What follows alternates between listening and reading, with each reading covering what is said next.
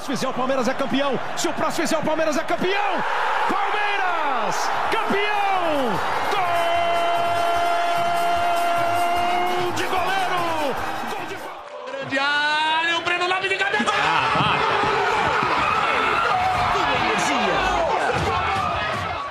Mas ele pode chamar mais um. Olha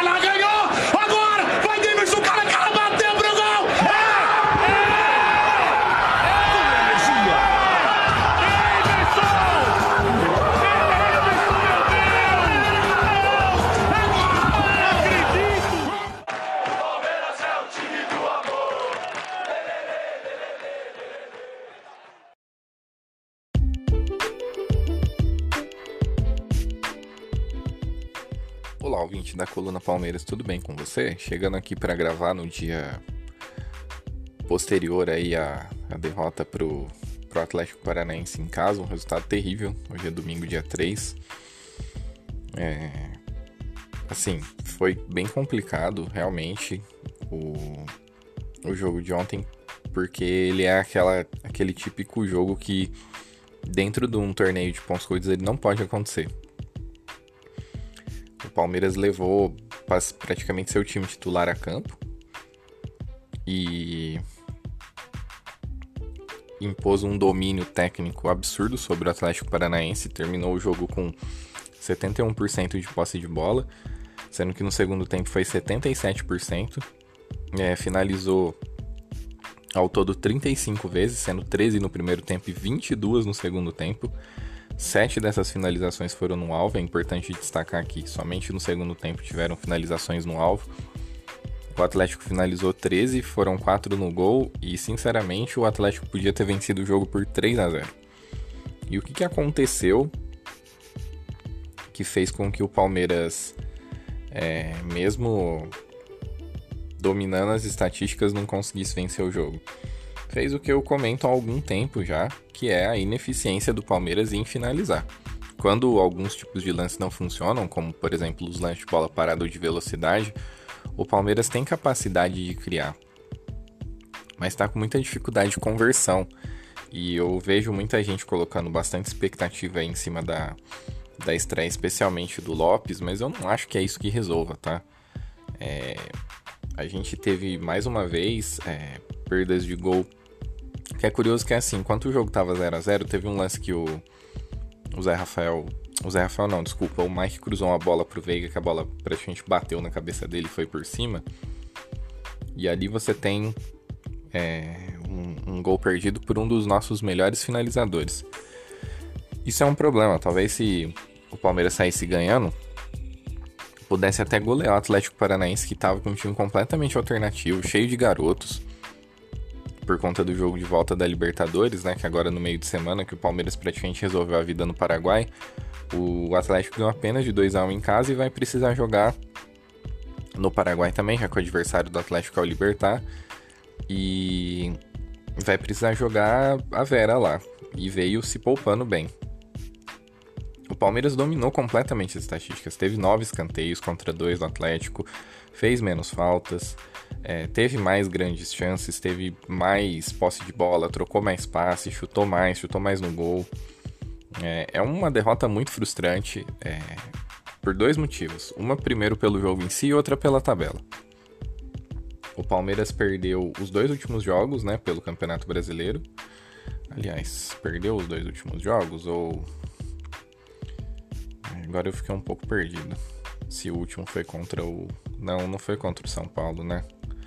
Não, desculpa, perdeu pro São Paulo. O Palmeiras em- empatou com o Havaí, né? Desculpa, empatou com o Havaí e agora do- de seis pontos ganhou um. E o Atlético Mineiro ganhou seis pontos nos últimos seis disputados e encostou no Palmeiras. Então, essa derrota ela lembra muito algumas derrotas que o Palmeiras teve no ano passado, especialmente em casa, como a derrota pro Cuiabá. É, ou seja, é um filme que vai passando na nossa cabeça. A grande diferença pra mim é, é que a gente perdeu para um típico time do Felipão. É, parecia alguns Palmeiras que a gente viu do outro lado, inclusive. E a grande diferença pra mim é que alguns aspectos me preocupam muito. Quando o Atlético começa a crescer no jogo no primeiro tempo, a primeira grande chance que o Atlético tenha uma um lance contra-ataque que o, Everton consegue fazer a defesa depois deles saírem cara a cara fazendo uma tabela na entrada da área, é, eu fiquei. Eu, eu, observei algumas coisas. Primeiro, é, eu não gostei um pouco da postura do Dudu em alguns lances que ele ficava reclamando muito de falta e não dava progressão ao jogo. Isso me incomodou bastante. O segundo ponto, eu tô achando o Danilo muito lento e perdido na marcação. Esse lance que eu citei, o primeiro lance de perigo do Atlético, o Piquerez ele consegue dar o combate e rebater a bola na primeira tentativa de infiltração. Acho que era o. Eu não, não me lembro, acho que foi o Canobis que tentou e ele barrou. E o Danilo ele, ele, ele faz a cobertura pelo lado oposto ao lado que o jogador do Atlético Paranaense protegeu a bola. Então ele fica completamente batido no lance, o que dá a possibilidade do jogador do Atlético conseguir enfiar a bola pro, pro, pro, pro centroavante fazer a finalização. E, e aí o lance do, do primeiro gol é um lance. Do primeiro gol do Atlético é um lance típico de transição defensiva mal feita, onde você onde o, a bola é cruzada, você tem um, um duelo vencido um duelo aéreo vencido para que a bola possa ser tocada para o meio, onde você tem outro duelo vencido para que a bola possa ser finalizada. Então, assim, é, assim como no ano passado, apesar da gente olhar o jogo 35 finalizações, sendo 7 no gol e o Palmeiras não ter marcado nenhum gol, o que me incomoda é, é o desequilíbrio defensivo. É você saber o que o adversário vai buscar contra você e você não ter é, capacidade de barrar os avanços adversários e impedir os gols. E, e, como eu disse, apesar de todo esse domínio do Palmeiras, teve muito chute de fora da área e tal. E as, as, as vezes em que o Atlético Paranaense chegava, elas davam muito pinta de que seria gol. Então foi bem preocupante mesmo, assim. É, para a sequência de campeonato brasileiro, isso me alerta para duas coisas. Uma, para um desequilíbrio que o time possa ter eventualmente nessa caminhada um pouco mais longa que exige é, regularidade, e a outra do ponto de vista físico, porque eu também achei que o time conseguiu. Com... Tem uma série de fatores aí, né? O Filipão é o Filipão, ele começou a fechar o time para proteger o resultado mais pro fim do jogo. Logo quando o Palmeiras é, fez substituições, o que aumentou bastante o ímpeto, por isso, inclusive, que no segundo tempo é, o Palmeiras acerta mais finalizações no gol, né? Todas as suas finalizações, finaliza muito mais e tal. Só que a entrada de alguns jogadores que deu uma refrescada no time parece que foi muito é, benéfica pro, pro Palmeiras. Só que o que acontece? É... A gente de novo esbarrou em finalizações de má qualidade nesse momento de pressão. Navarro perdeu um gol muito complicado de se perder. O Gabriel Verão fez um lance maravilhoso em que ele foi lançado pelo Dudu e na hora de finalizar não deu para entender exatamente o que, que ele estava fazendo. Então, é, enfim, foi uma uma partida assim que muitas vezes existe essa brincadeira de falar que as partidas ruins elas devem ser esquecidas, né? Eu acho que nesse caso foi uma partida onde muitas lições precisam ser tiradas de como tem dois jogos para mim nesse campeonato que eles são bastante emblemáticos que, até, o, até então, né? Até o atual momento. Para mim foi o jogo de ontem contra o Atlético Paranaense e o jogo contra o Fluminense, onde a gente sofre um empate em casa em um lance de transição defensiva que sequer deveria existir àquela altura da partida. Então, assim, é, muito do que o Abel vai usar para poder é, falar com um elenco, para mim passa por por por esse especificamente esse essas partidas assim, qual foi o comportamento que foi que deu errado nessas partidas, né? Eu assim, tô bastante incomodado, eu acho que de grande favorito ao Campeonato Brasileiro a gente trouxe adversários que têm mostrado que tem técnica, que tem força para poder competir com a gente de forma mais mais assim direta, que pode é, atingir uma regularidade, ter uma sequência aí. E, e assim, de novo, é, é mais uma temporada em que por, por questões bem complicadas de organização, especialmente defensiva, a gente pode tanto se complicar na, na, disputa pelo Campeonato Brasileiro. Vai ter a partida de volta contra o São Paulo, onde, é, onde nós estamos em desvantagem. Então, assim, é, não tem muito o que falar do jogo de ontem, tá? É, além desses dois destaques negativos, eu acho que o único destaque positivo que eu posso. que eu dei, né, de jogadores individuais. Individualmente falando, o destaque positivo que eu posso apontar é o, o Atuesta. Eu achei que ele entrou muito bem. Quando a entrada dele faz com que o Palmeiras amplie seu domínio em campo. Ele distribui muito bem bola. Ele não é um jogador que perde a bola à toa. Então, é, o segundo gol do Atlético foi de pênalti, foi um pênalti cometido pelo Piqueires, é o típico pênalti que, que a gente observa nos dias de hoje. É, ele deu um carrinho, a bola bateu na mão dele. A partir do momento que você dá o carrinho, se você não tá com as mãos completamente para trás, vira loteria, a bola pode bater na sua mão e ser pênalti.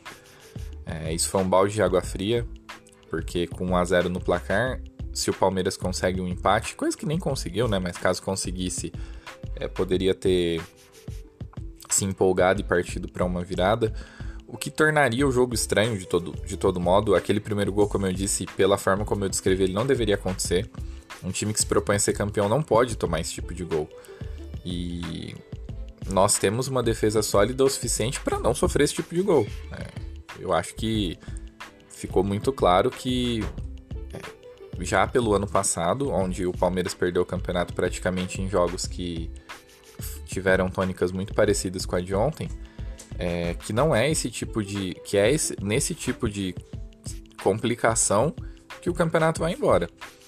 É... O Veiga ainda tá tentando pegar, na minha opinião. É, é, um outro ponto a se destacar também. Ele, do ponto de vista técnico, assim, ele tem falhado um pouco em execução.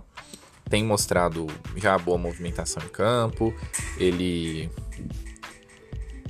ele tem mostrado boa movimentação em campo, ele tem é, feito. É, só que assim, é, ontem ele tentou dar um chute que ele errou, teve o gol perdido. Assim como eu disse, eu nem o condeno tanto pelo gol perdido, mas ele ainda está voltando.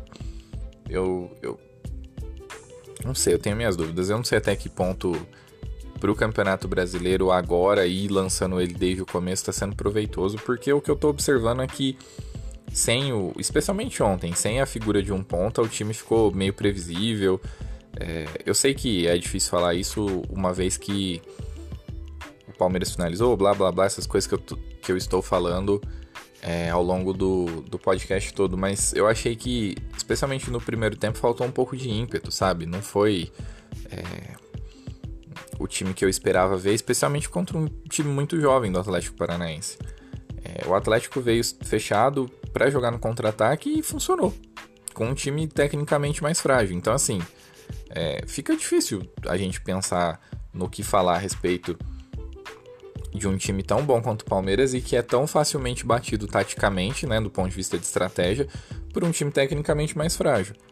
É, é aquele tipo de derrota difícil de digerir, que o Abel vai ter que. Inclusive na entrevista coletiva ele falou que é, é 100% o resultado e que o Atlético ele concorda comigo o Atlético poderia ter ganhado até por mais, em que a efetividade do time do Palmeiras foi ridícula. É... E para mim isso é uma questão de time, de novo, não tem a ver com 9, não tem a ver com nada disso.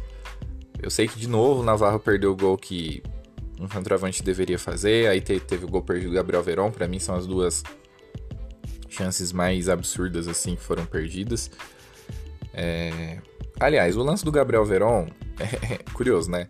A gente fala que o gol foi perdido primeiro, mas deu pra entender se ele tentou cruzar pro Navarro ou se ele tentou chutar.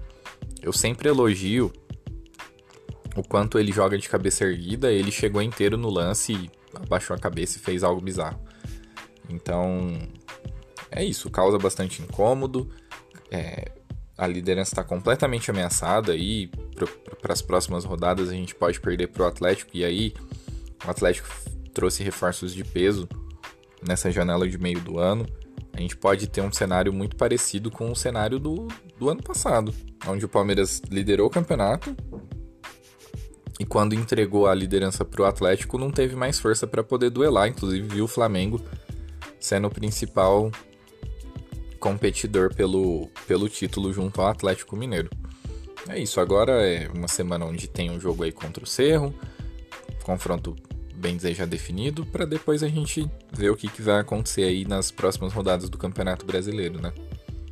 Porque cria um cenário relativamente tenso ter esse jogo para uma outra competição, especialmente com ela já estando definida e onde o Palmeiras era amplo favorito, é, torna cria esse cenário de expectativa para a próxima rodada do Campeonato Brasileiro, né? O próximo jogo não é um jogo de recuperação, é um jogo onde praticamente, praticamente, não, não quero desrespeitar o Cerro, o Palmeiras vai entrar para cumprir tabela. É isso, gente. Obrigado e até a próxima.